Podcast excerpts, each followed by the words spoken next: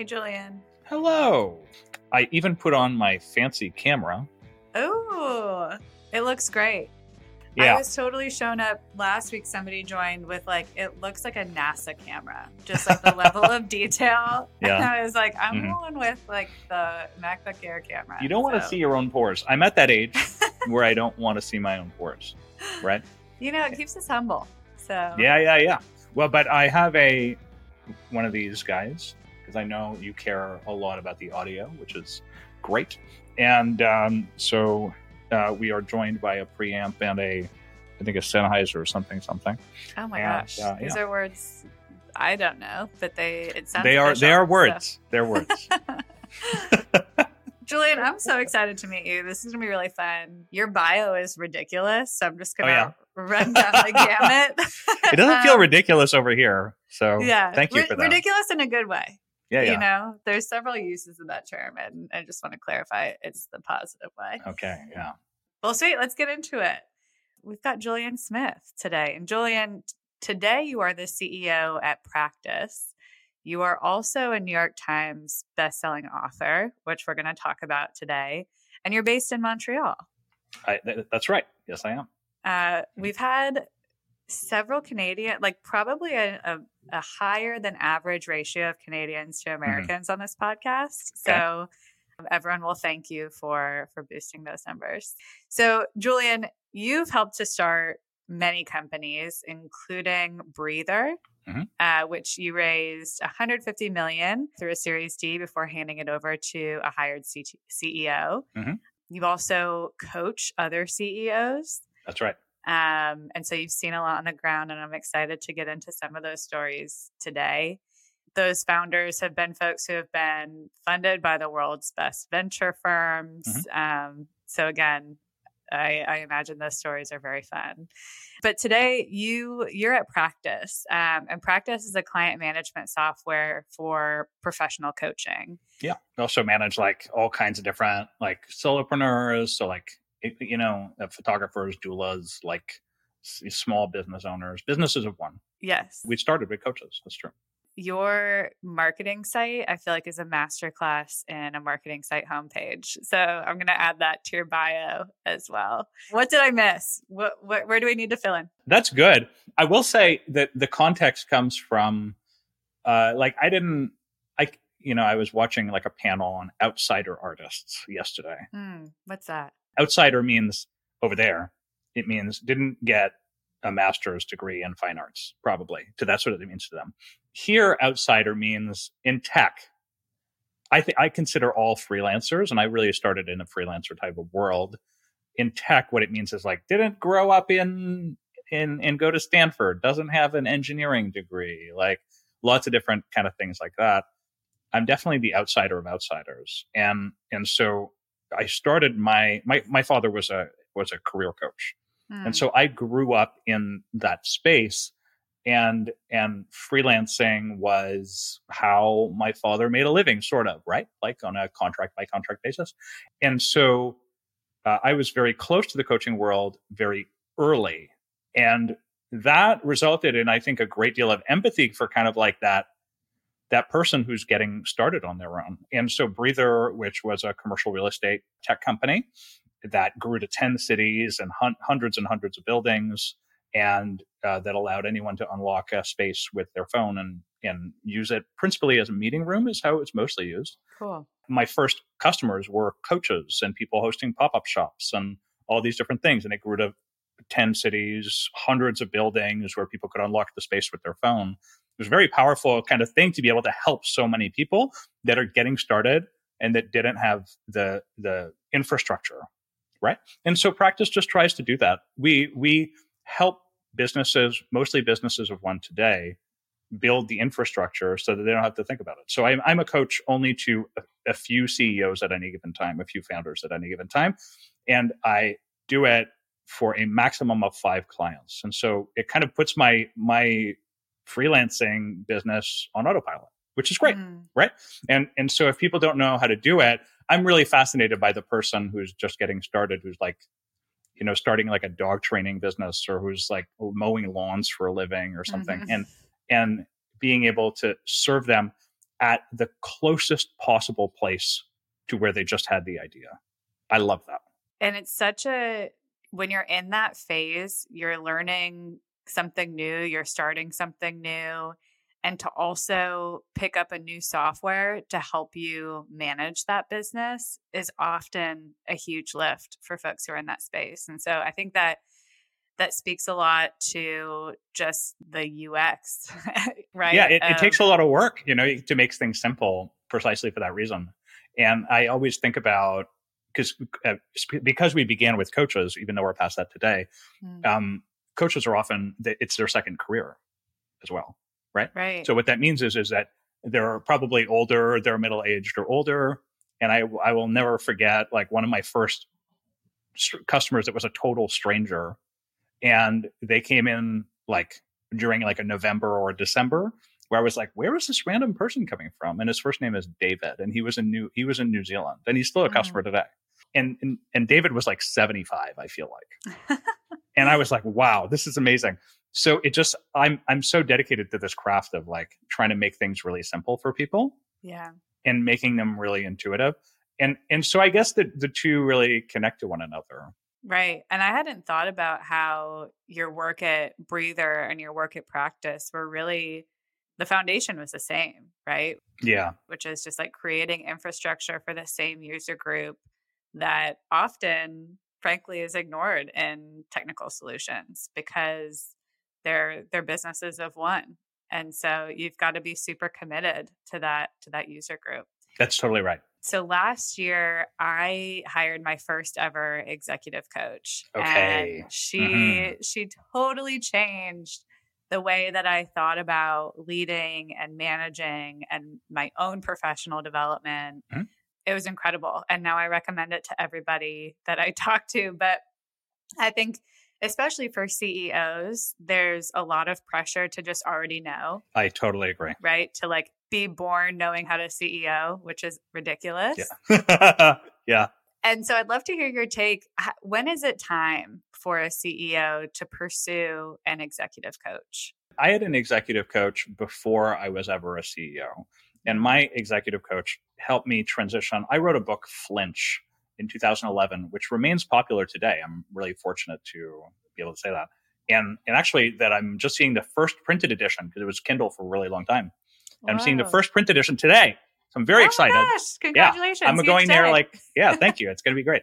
And so I, I wrote that book and I remember feeling like I had more in me that I could get out. Mm. And at the time I had met an executive coach in like a Silicon Valley type of environment. I was like, oh, and I knew what that was and this was 2010 2011 or something mm-hmm. and i was like i know what this is and uh, that was i must have been 30 or something at that time and so so i did this early and i had the means to do it because i'd had some success, successful tech businesses early and i will say that to have that mirror even before I started the business was helpful mm-hmm. because it helped me really crystallize what it is that I wanted to do and it helped get, get that feedback. I think you're totally right that a person is isolated when they are a CEO.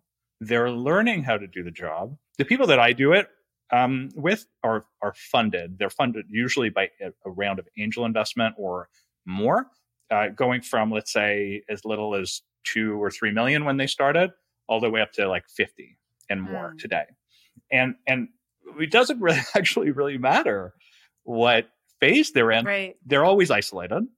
They have to learn on the job, right? You're you have to be as first see like no one's going to teach you that in they maybe they try to teach you in an MBA and they give you the fundamentals of and tools if you even do that, which most don't. But even if you did, it, it doesn't teach you the real challenges, the hard thing about hard things, which is what Ben Horowitz, Horowitz would call it, mm. which is the psychology like how do i remain motivated oh my god i can't sleep because i didn't you know this client churned out and and they're not renewing and that's a huge deal for my business right or mm-hmm. uh, the business is doing well but someone is underperforming but i kind of still believe in them like what am i supposed to do like th- that's like a hundred different decisions at any given time that they're making by themselves and so it's actually remarkable. There's a few people that I know that have been CEOs and exec coaches either at the same time or subsequent to one another. One I can, th- one is me, and another one is uh, Chad Dickerson, who was the first CTO at Etsy, and then became CEO, and then make made them public, and since then has become an executive coach. And he said that people really like that he was a CEO before. I think people like it that I was a CEO and am one because mm. it means that uh, there's a set of things that are tactical that I can confront, but it also means that I'm challenged by this idea of like, there's a part of me that just wants to be like, well, here's what you got to do. yeah. I'm, I'm using my CEO voice. It's, it's, here's what, here's what you got to do. And actually, you should not do that because you should base what your, your, how you're engaging with the person as they have all the tools they need to succeed mm. and they have the intelligence to succeed and they have the emotional intelligence to succeed and you're just sort of like you're like like shoveling the snow so that the car can get out you know oh, that's an interesting metaphor i just made it up but it kind of works it's good i like the way your brain works um, yeah for me it was really the first time in my career where I could talk through a problem with somebody mm. without worrying about how they were perceiving my ability. Mm, right. Ah. Because when you're in the context of a team, there's always that dynamic, right? right? Whether you're talking yeah. to somebody who manages you or someone who you manage. Mm-hmm. And even in the context of professional networks, right? Like we maintain totally professional agree. networks because it they're supportive, but also it's because that's a pipeline. That's a future pipeline of employees or yeah, employers, yeah. you know? Mm-hmm. And a coach was the first time that I was like, I don't have to, I don't have to maintain any sort of um, posture with this person. I can just be kind of totally honest and lay it all out there and see, you know, get a mirror back. So it was really magical. So I don't know. I think when I think about timeline, like when is it appropriate? I always say as soon as possible. Mm. is, there, is there anybody in your book who's not quite ready for it? Uh, certainly, certainly that's the case. I think it's more like, first of all, is it within the means of the business that you're running or you, right? Mm. And the second one is, is is it the right person? Because one of the challenges that we face in coaching is that anyone can do it. You should, well if you are getting if you are getting a coach maybe you care or you don't. You know, some people who are CEOs know that I've been one and they don't care if I have any certification or I've been through any anything, right? Mm. But it would be nice if I had some principles behind what I was doing beyond just shooting my mouth off as a as a CEO. Right, or, or I read a book about it. right? So I it's I think it's more like they they will find like y'all will find one another. I I uh, my coach is a guy called Ed Batista. He's one of the oldest Silicon Valley coaches that there that there are.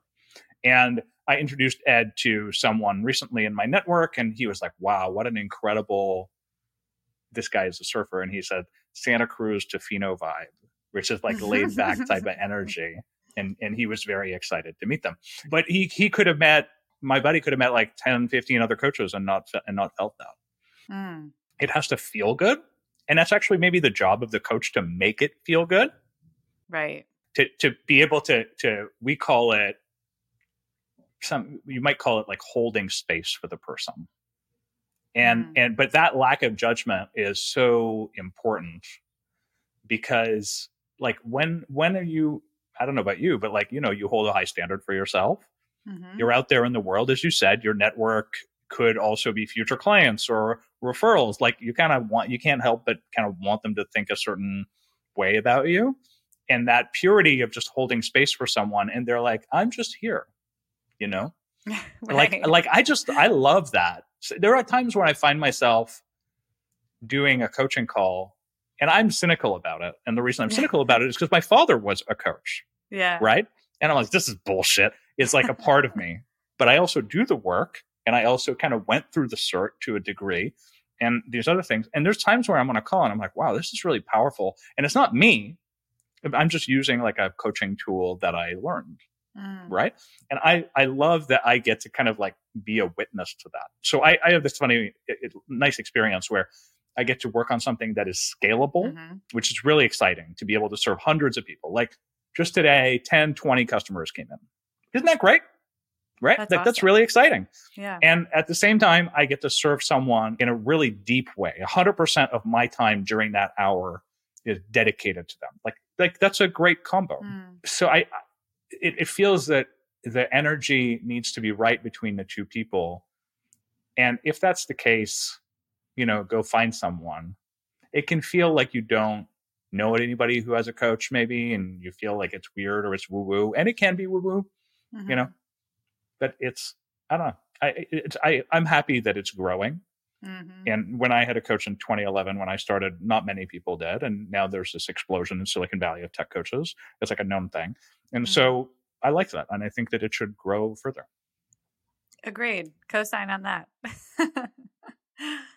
it's kind of like therapy where when you're approaching your session you're like well i don't really have anything to talk about do i really need a coach i always Yeah. tell folks like Mhm. you will have something to talk about if it's a good coach like Yeah. you will have something Mhm. to talk about okay julien your two other loves Mhm. building and leading companies and writing this book talk to me about the venn diagram of those two things like what's similar when it comes to building a company and writing a book what's different like talk to me about your experience so i wrote i wrote three books i Oh, probably I- at some I didn't point realize you wrote oh, three. Oh, okay. Oh yeah, I was I was like more stating for the audience. Yeah, I've written I've written a few, and Okay. and I wrote some ebooks as well. And and I it's it's like I've, I've been in I've been on the on the internet for a long time, and what I what you have is if you have the privilege of someone reading your work, which is nice. I actually just joined Substack recently because I, I had an old blog from a very long time ago, and Substack has this weird network effect where yes. you're just joining and then all of a sudden people follow you and you're like who the hell are you and where did you come from? But they just follow you. Mhm. isn't that great? Okay awesome. Okay. So so there is this ability to influence people at a distance. And i believed at that time that my ability to influence people at a distance like that's what i liked Hmm. and that I didn't like the idea of influencing people directly.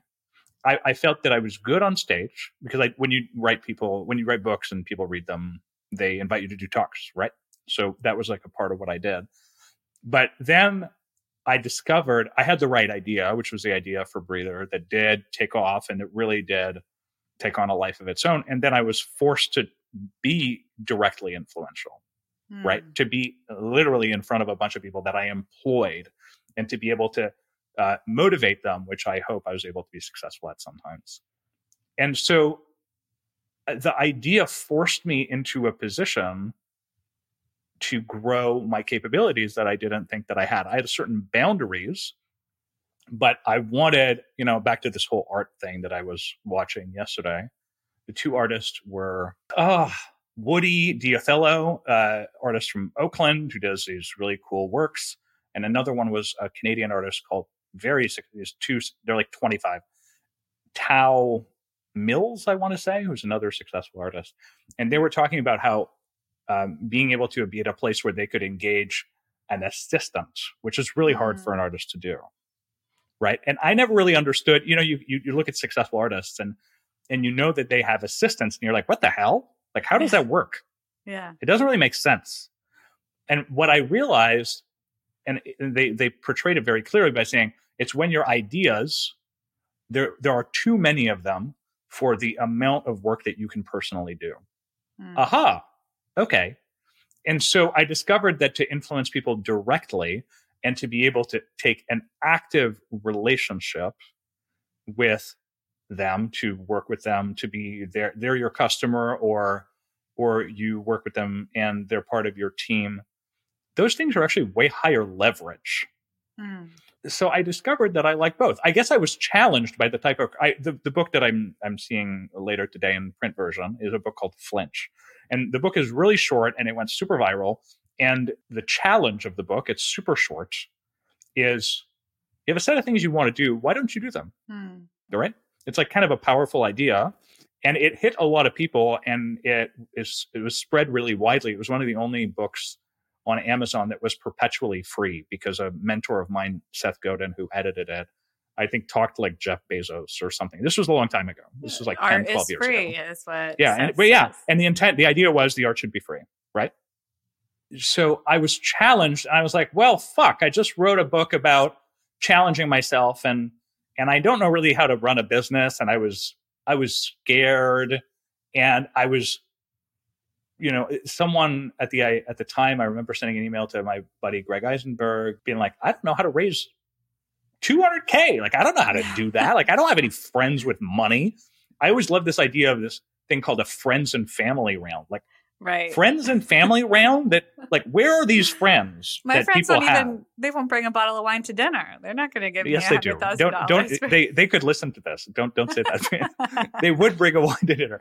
But it's it the idea that that it would be easy to raise, raise a friends and family round. Like first of all, it's it this was in 20, 2012 that I was feeling this. In 2023, they would call that privileged. Mhm. Right. And we so have the words then. Right. Yeah. I, I remember feeling very threatened, but I had just written a book saying, "Why don't you do things that you say you want to do?" Mm. So I was I was forced to confront it because I had just written that book, and people were be like, "Wow, this helped me," you know. And I was Mhm. like, "Well, I should help myself." you know, there there was this need to to uh, uh, to call myself out and to turn into the person that I, I guess I I became. Mm. It sounds as as you were kind of talking about that experience, it sounds like less of a a, a, Venn diagram, like here's two very separate things, and more like those experiences are kind of inextricable from each other because one led to another, and it's al- almost like cyclical in a way. It sounds. Matt Mochary, who's a famous uh, sort of Silicon Valley CEO coach, wrote a book called The Great CEO Within. Mm. was like a Google Doc for a while that people spread around. And then eventually it became a book. And in that book, he calls the the space is, is called like the zone of genius. Mm. And I challenge my clients and I try to find when I'm like, you know, interviewing someone or something about like what their zone of genius is. I think ultimately there's just lots of different ways in which I've been able to take ideas that are maybe somewhat complicated and translate them into something that people believe in. Mm. Like that's a that's like a skill, I guess, that I didn't really realize that I had, but that I've done enough times that I have been able to prove to myself that it's not a fluke. hmm And so so so if that's the zone of genius and and it's not to say I'm a genius, but more like where am I best? That's the real question. Where am I best? And if that's the case, then you should apply it for the in the highest leverage places where you can, Mm. right? Not like limit yourself. And so I think that that was a part of it. Writing is very effective. You can leverage writing. And I was reading a book by Robert Chalmers uh, Chambers recently. It came out in 1895. A, a funny situation where he he he published like 50 sci-fi books, but he's Oh only gosh. remembered for one. And so like he's dead now, so he doesn't care, right? But Yeah. but like thinking back on that career, and it's just like he wrote 50 sci-fi stories, and only one of them is like still in print practically. That's a Mm. crazy idea that you might do all this work and that only one thing might matter. I think that's kind of the challenge we all face. I mean, not to get too too meta here, but it's you know when we think about our careers and what's right and where we should move next, it's inevitably we think about that. Um, what people will think when we're gone, which is so silly because Mhm. what, what does it matter? Yeah. How did you know that it was the right time for you to go the direction you you went? Right. It's just, it's intrinsic, I think. I look at decision making frameworks and, you know, everybody, you scan Medium and it's like, here's how to make this major decision in your life. And it's like, well, it just Yeah. comes down to your gut.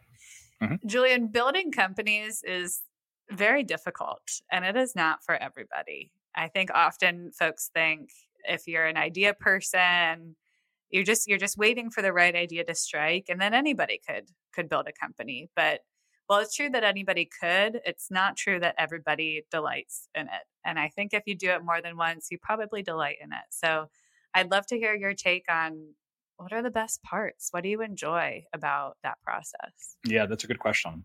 Most of the most of my friends who have been successful at uh, raising a bunch of money, scaling a thing.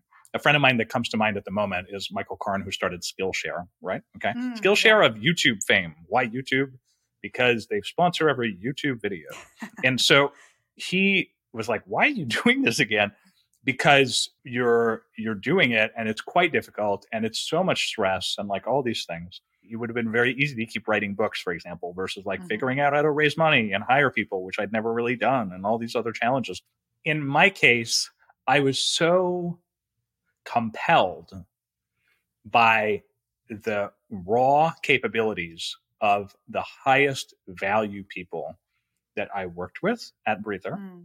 I was like, what happens when you hire it, it at, at, I think at the height of it, there were like 250 something employees, like a fair, a good number. It's not mm-hmm. like a, it's not Netflix, but it's like, it's getting up there. So what happens is you're like, oh my God, like some of these people are so unbelievably talented.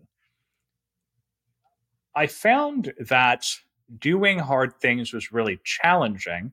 It's more challenging and more rewarding than writing a book which often you feel like you're writing kind of the same stuff again and again mm. and that the level of complexity it is challenging by the way to distill complex ideas into simple principles and then write about them and then write about them in a compelling way. Like that's a hard thing too. But there's something about being able to like there are people that i have worked with that i would I, I feel like today I would always work with. Mm. I'm just like, I like I have I've got to work with this person again in some capacity because the talent is there. And what happens in venture, and, and what I mean is, is when people invest in companies, right? It's like it's a place that Facebook and Airbnb came from, and Uber came from, and Google came from, mm-hmm. and Apple came from, actually, right? And so that way that people start companies creates a confluence of speed and talent mm-hmm. and motivation. And there's not a lot of places right? Like if you were going to take if you if you turn it if you look to nonprofits you're going to get motivation and you're probably going to get talent but are you going to get speed? No. Mm-hmm. so there's not a lot of places where that happens and tech happens so fast. And and and so i don't know i just felt that it was one of the highest leverage places that i could be. Mm. and that it that it's back to this whole thing about like you serve one person. If you're going to serve one person really deeply like that's super interesting. But also it is very compelling. Like i think at the height of it yeah maybe like millions of people have used breather in big cities and I find people that have had that have been really meaningfully affected by it. It, it turned into like a brand, mm-hmm. and it happened kind of under my nose because I'm in Canada. I don't really pay I don't really pay mm-hmm. that much attention to it. Mm-hmm. But in New York, in San Francisco, in Los Angeles, in London, like all it, like all these these people knew about it. So it the the power and the speed at which that happened is just like oh wow, you know. Right. So it's it's hard to do something else after that. It is, and I think once you identify the the space that gives you the most energy, the kind of work that gives you the most energy, that is such a huge unlock in our professional lives. I think I mean jobs are jobs are wrought with a lot of a lot of conflict and you know it's hard it's hard for most people i would say professionally to allow themselves to think about like well what do i actually want? And what brings me energy? Mm-hmm. uh, what do i enjoy working on? just because of our, our relationship with with work. I find it really inspiring that the reason you keep building is because that's just the space where you feel the most energy and it sounds like where you do your best work. So from from all of the people that you've spoken to hmm. on podcast and off uh, what is the theme of those that have made it work like like what was for me, I would just say mine. I would say like work ethic is just like so important, just sticking. But when you talk to so many people, like what do you get? What what what is the the principle? What are the principles that you you get out of them? Hmm. I I honestly think there's just one very clear through line among all founders or folks hmm. who build things, which is they're there to build, they're not hmm. there to accomplish. Got and it. you think about folks who throw in the towel or who do it once and are like, that was not for me. It's because they were surprised by this environment where you thought it was going to be a series of win after win after win, and you'd be able to celebrate those wins. And of course, you expect losses too, but the reality of founding a company and building something is you kind of barely notice the wins because you're always thinking about the next thing. You're just, you are on the treadmill. Yeah. You're mm. not going for a run from point A to point B, right? Mm. And you have to like being on the treadmill. And if if you don't, you're you're not going to come back and do it again. Yeah. I I agree with that. It's one of the reasons that I always advise people that starting a company has got to be in a wheelhouse of something you really care about. Mm. And there's probably not a lot of those, right? There's probably not a lot of things that your your word through line I think is very strong. That the, the number of through lines in your life, what are there like? Five, mm. maybe? Right? Yeah. Like I can think of only a few things that I was excited about at the age of 10 that I'm still excited about 25 years later, right? There's yeah. not that many. So people change, et cetera, et cetera, et cetera, but also people stay the same. Mm-hmm. And so it's you've got to find places where you do that. There are other people like people that come out of Y Combinator. I, I always I, the example I always use is Jack uh, Altman, who started mm-hmm. Lattice. He started a company and it made uh, performance review software. And so I was like, I think he talked about it pretty openly. He was like, "You, I did not start excited about performance review software, right? Yeah, but you know, he ultimately became excited about it. So there are people like that, right? And I think lots of freelancers, lots of businesses of one, they're just like, well, I I don't fit into this space, and here are the things that I can't do, and I can't this is just like because because my first my first books were really like directed at freelancers mm. right? Trust agents was directed at freelancers where it was like here's how to build an audience online and and and here's why that's good. And uh, you fed it was a lot of people that were just did not fit inside the box that they had been presented with and they're just like no no no and they resisted it and they had to go out and they had to make their way. Yeah you talked a little bit about uh, one of the great joys of of building a company is just being able to work with incredible talent that knocks your socks off and you've had a front row seat to several other companies as, as they've been built across different industries mm-hmm. and our thing here is hiring building teams how people think about that so i'm curious what are the challenges that you've seen that have been similar regardless of of industry. I will say that there that the top people always have a certain set of qualities and that I've become very principled about hiring. Mm. Like I, you know, it just it happens over time. Like you, you have to you have to fire a certain number of people to get to like 300 people that you've hired or whatever the number is that I've hired. Right. It's more than that, but it's like you have to get. There's a certain amount that's not going to work out, and so I remember doing it on instinct. There were several mistakes that happened. And one of them was just like asking rando questions, which I think everybody goes through that phase of like, I'm just going to ask stupid shit. Right. I'll just know when I know. I'll, I'll know feeling. when I know. No, you won't. Yeah. you will not. Uh, and so that's, it's a question of I'm going to uh, ask random questions and I'll know when I know. Do not do that for a lot of reasons. Second, one of the biggest mistakes is people do not source enough people. It's mm. so common. Here are the people that I know. I know like three people. I'm going to get three candidates. I'm going to hire among them. No. Talk to like 20 one of the one of the best uh I mean most highest performing clients that I have. Yeah. Is uh he was like I want to was it a CFO? No maybe a head of finance, maybe something like that, like a VP finance. And they uh, interviewed, not even the process, not even the process of interviewing for candidates, but what uh, we would call informational interviewing, mm-hmm. right? Going to discover so you could learn about the industry and what a good person is like. They interviewed 25 VP of finances, just wow. talking to them. And this person is, is very high performing, by the mm. way. And, and what happens is, is they just go the distance. Uh, like, for example, right now, like we, we have a bunch of reviews on a website, G2. Okay. Lots of people know what this website, they review software on it.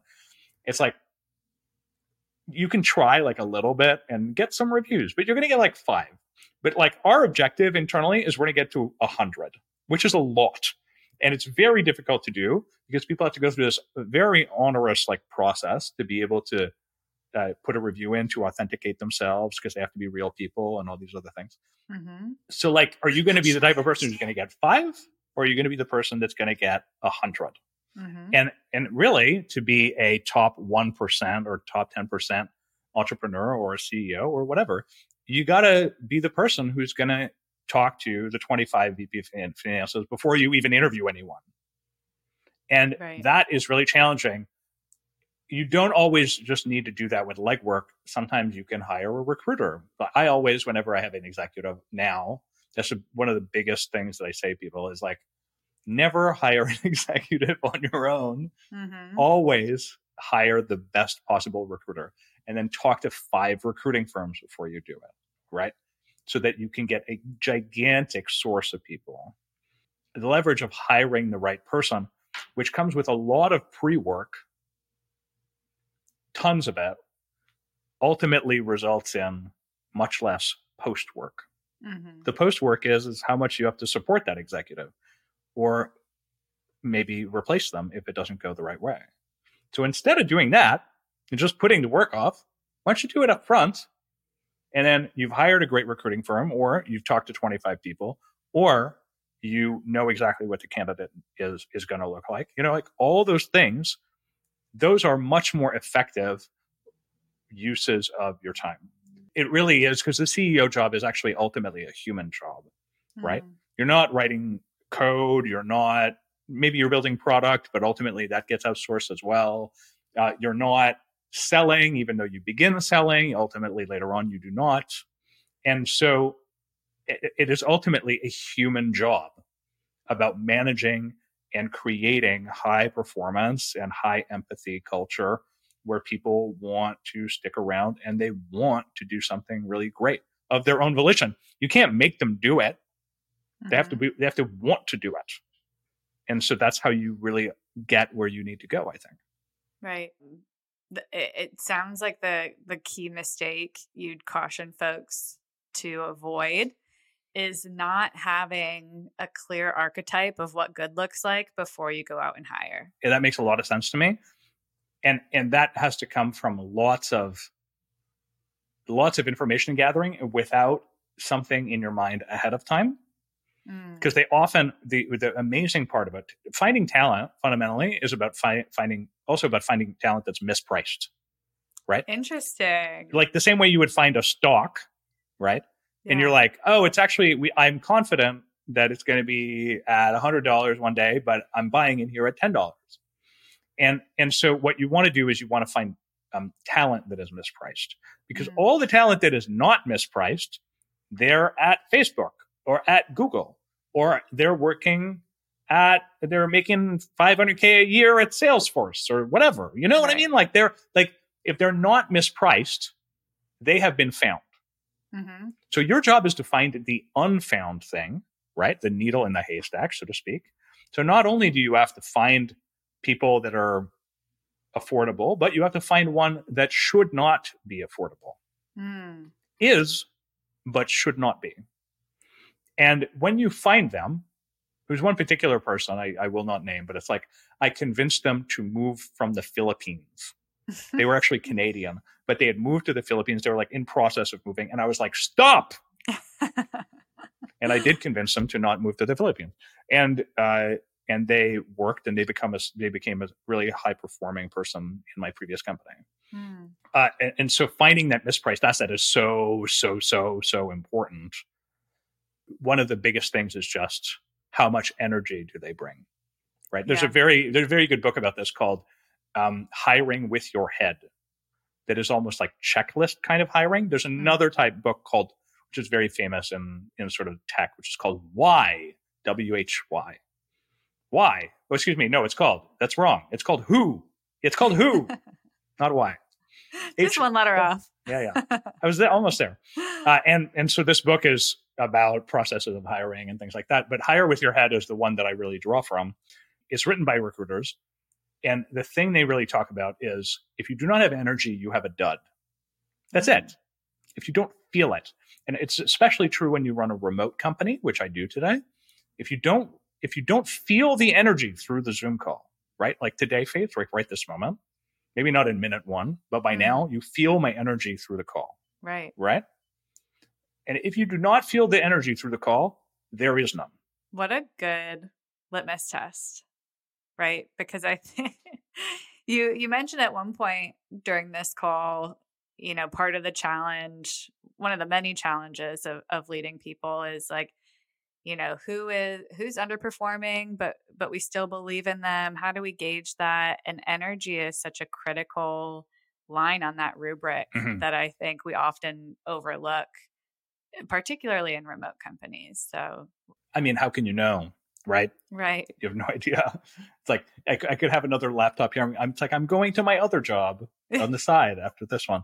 So Wow. it's like remote remote hiring is crazy. yeah. And, but I really like the thing that I really do like about it is I like the idea that I can hire someone from anywhere. Finding quote unquote underpriced talent, mispriced talent is really about finding undiscovered gems that haven't been given a shot yet. Mm. And back to this whole thing of this independent spirit, breather serving freelancers, practice serving businesses of one, right? Like I feel the same way about my teammates. I like I want to give them their shot. I want to give them their ability to do the best work of their lives, right? I want to give them that space. And so I try to I, I try really hard to find people like them. It's hard work. Um, and Mhm. and good on you for for believing in recruiters for that role. I think it takes t- it took me a long time to be like, you know, I, I can trust somebody else with this, especially when it's something you care so much about and you truly believe like no, I know better than anybody who's best for my team. Um, taking that leap to, I think having a recruiter is really just about seeing more people. mm, First of all, it's very clear to me now that like you should never, ever, ever just have three people that you interview. But but the first time that you you're a CEO and you hire a person, right? Like this artist that we spoke about that just hired their first assistant, they maybe thought, oh, I can hire, I can interview three people. mm, But that's actually like if you are if you are a CEO and you've done it enough, you actually know that that's just straight up wrong and bad mhm. by definition, just the more conversations you have, the more you get an understanding of what good is. Mhm. Because when you talk to three people, you're like, that's the best person. This is, it's, this is the top of the three, right. It's a false choice. right? And so what you really want is you want the top of the 10. And actually, the 10 were sourced and handed to you after you had three hours of conversation with people. In, in my case, it, it, of course, at this stage, it is easier. It's not easy when you don't have a network, but it was like I went to Andreessen Horowitz, which is I, I was not able to uh, have invest in my last company, but I was this time. It's like considered one of the best Silicon Valley kind of venture investors that exist, and they're like, I'm like, they have a recruiting arm. hmm Okay, so great. Like, I need to meet a recruiting firm. They're like, great. Here are the five that we think that you should talk to Amazing. focused on A, B, C, D, E. And and then I had my own that I had known. And I spoke to entrepreneurs. So I had like eight recruiting firms or something. Now it's like talk to each of them. And once again, you're interviewing them. What matters? Lots of different things, but once again, energy, like we just said. Right? So the the person that ultimately got the deal and that hired a great candidate that has been in the business, I want to say for eight months today now Mm. that person calls me. They're like, "Hi, I'm at like my daughter's wedding, not like that, but like Yeah. something like that." And but I just need to get on the phone with you right now. I just want to let you know I want this. We're going to work hard, right? And they're quite tightly connected in like early roles and things like that. So now you're like, okay, great. And now they, with the high energy, are going to go out and find other high energy people. Mm, yeah. Right. So it multiplies, right? It's like a force multiplier on itself, or it degrades. hmm And you just have to ensure that you get the force multipliers and stuff. And, you know, like attracts like. And so if you can, if you continuously add to your, your network or team, folks who are, you know, the, the standard for what you want your team to ultimately look like, that's like you said, a force multiplier. So, Julien, this has been such a fun conversation. I feel like I learned so much, and there are so many, so many one-liners. I can see how your books took off because so many, so many one-liners that I'm like, we need to put that on a t-shirt. TikTok. TikTok. yeah, for sure. Um, so if folks want to get in touch with you, um, learn Mhm. more about you, learn more about practice, Yeah. where should we send them? Yeah, you can go to practice.do, D-O. We serve all kinds of solopreneurs. Uh, check us out. We do cool stuff and we work hard, actually. Uh, so says G2 and Capterra and all the other sites. And we do because we care a lot. I have been working on a lot of stuff on the internet over a long period of time. Uh, the book Flinch, which has been out for a long time and people read a lot, is coming out in print edition, and you can look it up. Uh, I think it should be probably uh, pre-orderable on Amazon uh, for the first time ever in print form in the next like week or couple weeks, which will be very exciting. Awesome. And yeah, just out there, reach out, Twitter, Substack, whatever. Let's chat. It'll be great. I'm gonna follow. I'll recommend your Substack on my Substack, and we'll get this. Uh, we'll you. get this referral engine running. Thanks for listening to the Frontier Podcast powered by Gun.io. We drop two episodes per week, so if you like this episode, be sure to subscribe on your platform of choice and come hang out with us again next week and bring all your internet friends. If you have questions or recommendations, just shoot us a Twitter DM at the Frontier Pod, and we'll see you next week.